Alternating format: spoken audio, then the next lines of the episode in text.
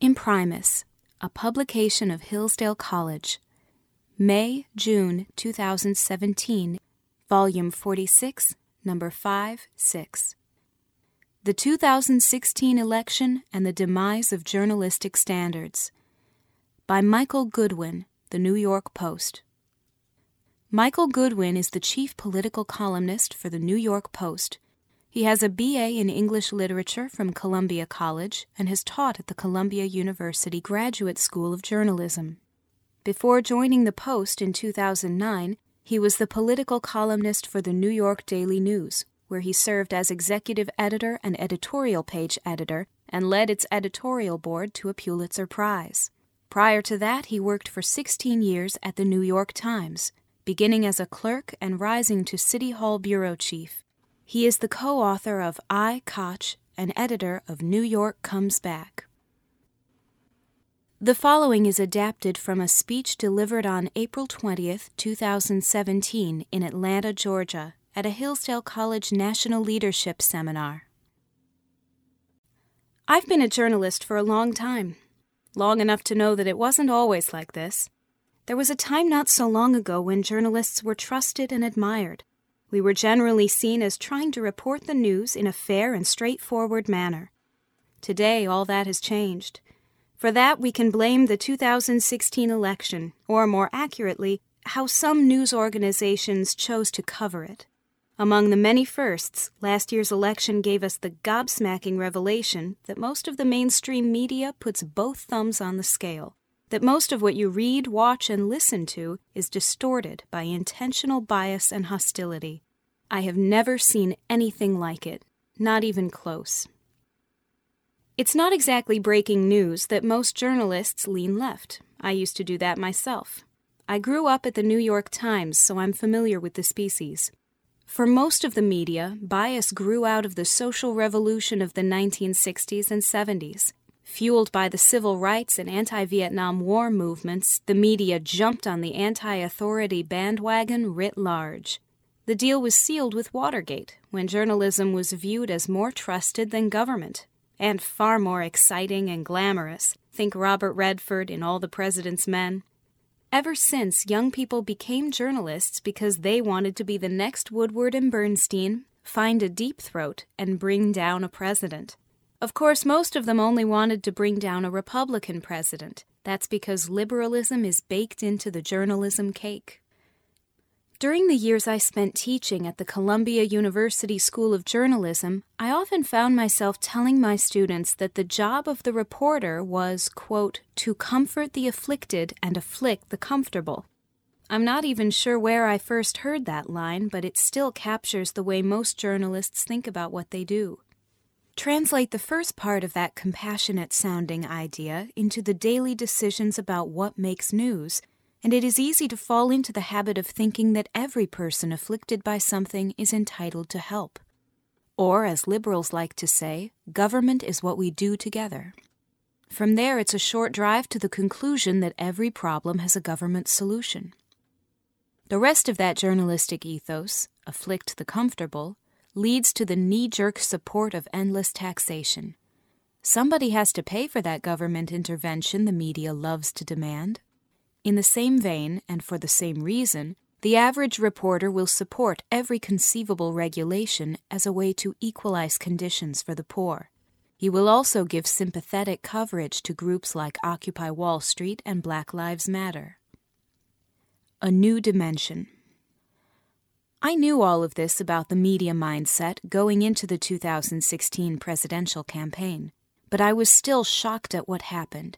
This was not naive liberalism run amok. This was a whole new approach to politics. No one in modern times had seen anything like it. As with grief, there were several stages. In the beginning, Donald Trump's candidacy was treated as an outlandish publicity stunt, as though he wasn't a serious candidate and should be treated as a circus act. But television executives quickly made a surprising discovery. The more they put Trump on the air, the higher their ratings climbed. Ratings are money.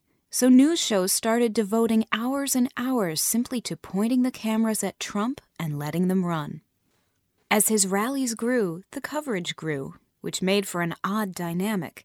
The candidate nobody in the media took seriously was attracting the most people to his events and getting the most news coverage. Newspapers got in on the game, too. Trump, unlike most of his opponents, was always available to the press and could be counted on to say something outrageous or controversial that made a headline. He made news by being a spectacle.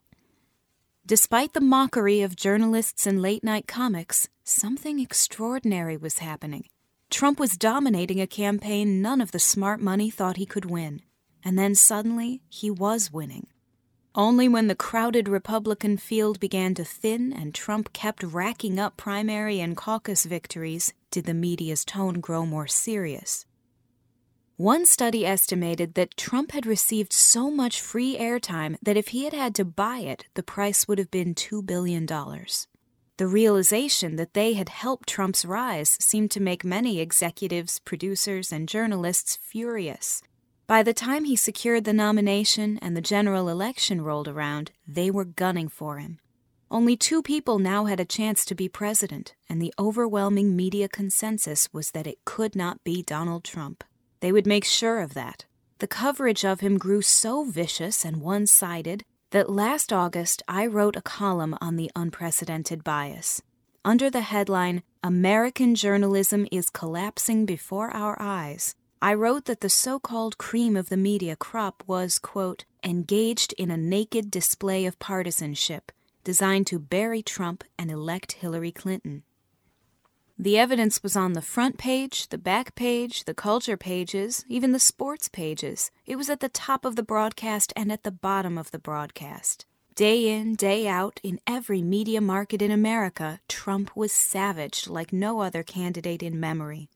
We were watching the total collapse of standards, with fairness and balance tossed overboard. Every story was an opinion masquerading as news, and every opinion ran in the same direction, toward Clinton and away from Trump. For the most part, I blame the New York Times and the Washington Post for causing this breakdown. The two leading liberal newspapers were trying to top each other in their demonization of Trump and his supporters. They set the tone, and most of the rest of the media followed like lemmings. On one level, tougher scrutiny of Trump was clearly defensible. He had a controversial career and lifestyle, and he was seeking the presidency as his first job in government. He also provided lots of fuel with some of his outrageous words and deeds during the campaign. But from the beginning, there was also a second element to the lopsided coverage. The New York Times has not endorsed a Republican for president since Dwight Eisenhower in 1956, meaning it would back a dead raccoon if it had a D after its name. Think of it. George McGovern over Richard Nixon, Jimmy Carter over Ronald Reagan, Walter Mondale over Reagan, any Democrat would do.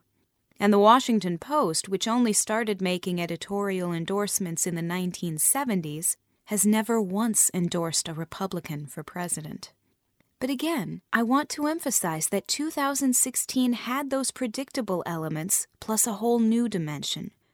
This time, the papers dropped the pretense of fairness and jumped headlong into the tank for one candidate over the other. The Times media reporter began a story this way.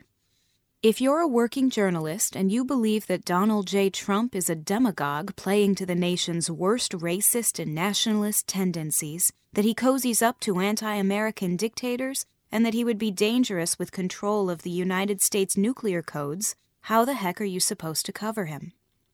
I read that paragraph and I thought to myself, well, that's actually an easy question. If you feel that way about Trump, normal journalistic ethics would dictate that you shouldn't cover him.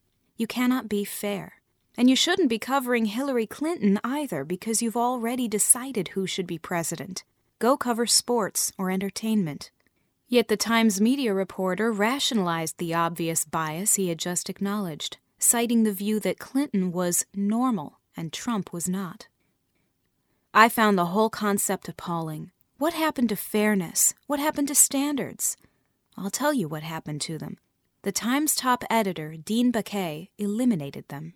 In an interview last October with the Nieman Foundation for Journalism at Harvard, Baquet admitted that the piece by his media reporter had nailed his own thinking. Trump, quote, challenged our language, he said, and Trump, quote, will have changed journalism. Of the daily struggle for fairness, Baquet had this to say, quote, "I think that Trump has ended that struggle. We now say stuff. We fact-check him. We write it more powerfully that what he says is false." Baquet was being too modest. Trump was challenging, sure, but it was Baquet who changed journalism. He's the one who decided that the standards of fairness and nonpartisanship could be abandoned without consequence. With that decision, Baquet also changed the basic news story formula. To the age-old elements of who, what, when, where, and why, he added the reporter's opinion. Now the floodgates were open, and virtually every so-called news article reflected a clear bias against Trump. Stories, photos, headlines, placement in the paper, all the tools that writers and editors have were summoned to the battle. The goal was to pick the next president. Thus began the spate of stories which continues today, in which the Times routinely calls Trump a liar in its news pages and headlines. Again, the contrast with the past is striking. The Times never called Barack Obama a liar, despite such obvious opportunities as, quote, "you can keep your doctor," and, quote, "the Benghazi attack was caused by an internet video."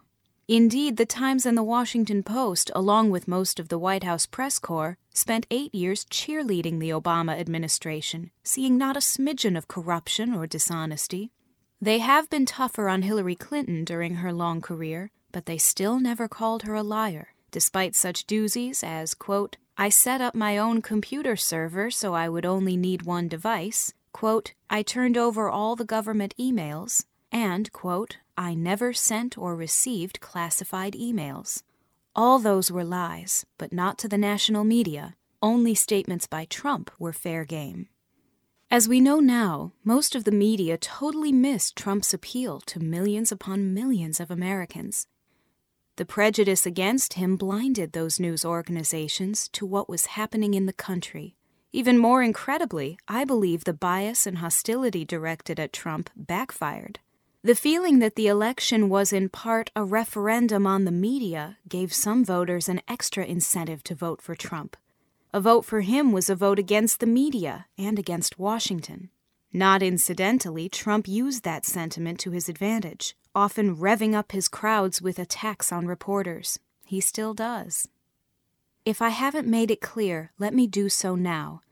The behavior of much of the media, but especially the New York Times, was a disgrace. I don't believe it ever will recover the public trust it squandered. The Times' previous reputation for having the highest standards was legitimate. Those standards were developed over decades to force reporters and editors to be fair and to gain public trust. The commitment to fairness made the New York Times the flagship of American journalism. But standards are like laws in the sense that they are designed to guide your behavior in good times and in bad. Consistent adherence to them was the source of the Times' credibility, and eliminating them has made the paper less than ordinary. Its only standards now are double standards. I say this with great sadness. I was blessed to grow up at the Times, getting a clerical job right out of college and working my way onto the reporting staff, where I worked for a decade. It was the formative experience of my career where I learned most of what I know about reporting and writing. Alas, it was a different newspaper then. Abe Rosenthal was the editor in those days, and long before we'd ever heard the phrase zero tolerance, that's what Abe practiced toward conflicts of interest and reporters' opinions. He set the rules, and everybody knew it. Here is a true story about how Abe Rosenthal resolved a conflict of interest. A young woman was hired by the Times from one of the Philadelphia newspapers, but soon after she arrived in New York, a story broke in Philly that she had had a romantic affair with a political figure she had covered, and that she had accepted a fur coat and other expensive gifts from him. When he saw the story, Abe called the woman into his office and asked her if it were true. When she said yes, he told her to clean out her desk, that she was finished at the Times and would never work there again. As word spread through the newsroom, some reporters took the woman's side and rushed in to tell Abe that firing her was too harsh. He listened for about 30 seconds, raised his hand for silence, and said, this is slightly Bowdlerized, I don't care if you have a romantic affair with an elephant on your personal time, but then you can't cover the circus for the paper. Case closed. The conflict of interest policy was clear, absolute, and unforgettable. As for reporters' opinions, Abe had a similar approach. He didn't want them in the news pages, and if you put them in, he took them out. They belonged in the opinion pages only, which were managed separately. Abe said he knew reporters tended to lean left and would find ways to sneak their views into the stories, so he saw his job as steering the paper slightly to the right. That way, he said, the paper would end up in the middle. He was well known for this attitude, which he summed up as keeping the paper straight. He even said he wanted his epitaph to read, "He kept the paper straight." Like most people, I thought this was a joke. But after I related all this in a column last year, his widow contacted me and said it wasn't a joke, that in fact Abe's tombstone reads, "He kept the paper straight." She sent me a picture to prove it. I published that picture of his tombstone alongside a column where I excoriated the Times for its election coverage. Sadly, the Times' high standards were buried with Abe Rosenthal. Looking to the future. Which brings us to the crucial questions. Can the American media be fixed? And is there anything that we as individuals can do to make a difference? The short answer to the first question is no, it can't be fixed. The 2016 election was the media's Humpty Dumpty moment. It fell off the wall, shattered into 1 million pieces, and can't be put back together again. In case there is any doubt, 2017 is confirming that the standards are still dead. The orgy of visceral Trump bashing continues unabated. But the future of journalism isn't all gloom and doom.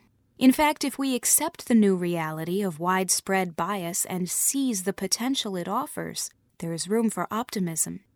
Consider this. The election showed the country is roughly divided 50-50 between people who will vote for a Democrat and people who will vote for a Republican. But our national media is more like 80-20 in favor of Democrats. While the media should, in theory, broadly reflect the public, it doesn't. Too much of the media acts like a special interest group. Detached from the greater good, it exists to promote its own interest and the political party with which it is aligned. Ronald Reagan's optimism is often expressed in a story that is surely apocryphal but irresistible. He is said to have come across a barn full of horse manure and remarked cheerfully that there must be a pony in it somewhere. I suggest we look at the media landscape in a similar fashion. The mismatch between the mainstream media and the public's sensibilities means there is a vast untapped market for news and views that are not now represented. To realize that potential, we only need 3 ingredients, and we already have them. First, free speech. Second, capitalism and free markets, and the third ingredient is you, the consumers of news. Free speech is under assault, most obviously on many college campuses, but also in the news media, which presents a conformist view to its audience and gets a politically segregated audience in return. Look at the letters section in the New York Times. Virtually every reader who writes in agrees with the opinions of the paper. This isn't a miracle, it's a bubble. Liberals used to love to say, "I don't agree with your opinion, but I would fight to the death for your right to express it." You don't hear that anymore from the left. Now they want to shut you up if you don't agree. And they're having some success. But there is a countervailing force. Look at what happened this winter when the left organized boycotts of department stores that carried Ivanka Trump's clothing and jewelry. Nordstrom folded like a cheap suit, but Trump's supporters rallied on social media, and Ivanka's company had its best month ever. This is the model I have in mind for the media. It is similar to how Fox News got started.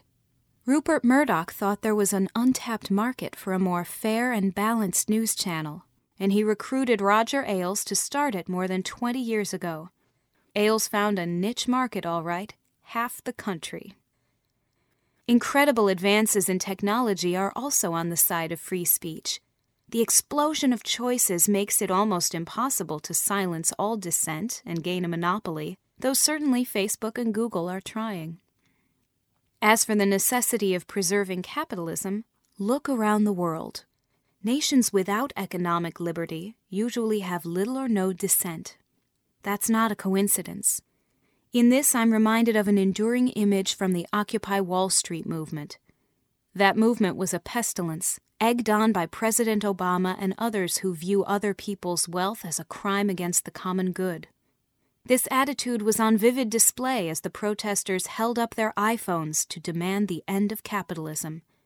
As I wrote at the time, did they believe Steve Jobs made each and every Apple product one at a time in his garage? Did they not have a clue about how capital markets make life better for more people than any other system known to man? They had no clue. And neither do many government officials who think they can kill the golden goose and still get golden eggs. Which brings me to the third necessary ingredient in determining where we go from here. It's you. I urge you to support the media you like. As the great writer and thinker Midge Decter once put it, you have to join the side you're on. It's no secret that newspapers and magazines are losing readers and money and shedding staff. Some of them are good newspapers. Some of them are good magazines. There are also many wonderful, thoughtful, small publications and websites that exist on a shoestring. Don't let them die. Subscribe or contribute to those you enjoy. Give subscriptions to friends. Put your money where your heart and mind are. An expanded media landscape that better reflects the diversity of public preferences would in time help create a more level political and cultural arena. That would be a great thing. So again, I urge you, join the side you're on. Imprimis. Editor, Douglas A. Jeffrey. Deputy editors, Matthew D. Bell, Timothy W. Caspar, and Samantha Strayer. Art Director, Shanna Cote. Marketing Director, William Gray. Production Manager, Lucinda Grimm. Staff Assistants, Robin Curtis, Kim Ellsworth, and Mary Jo Vonnewagen. Copyright 2017, Hillsdale College. Recorded and engineered by Claire Ziegler.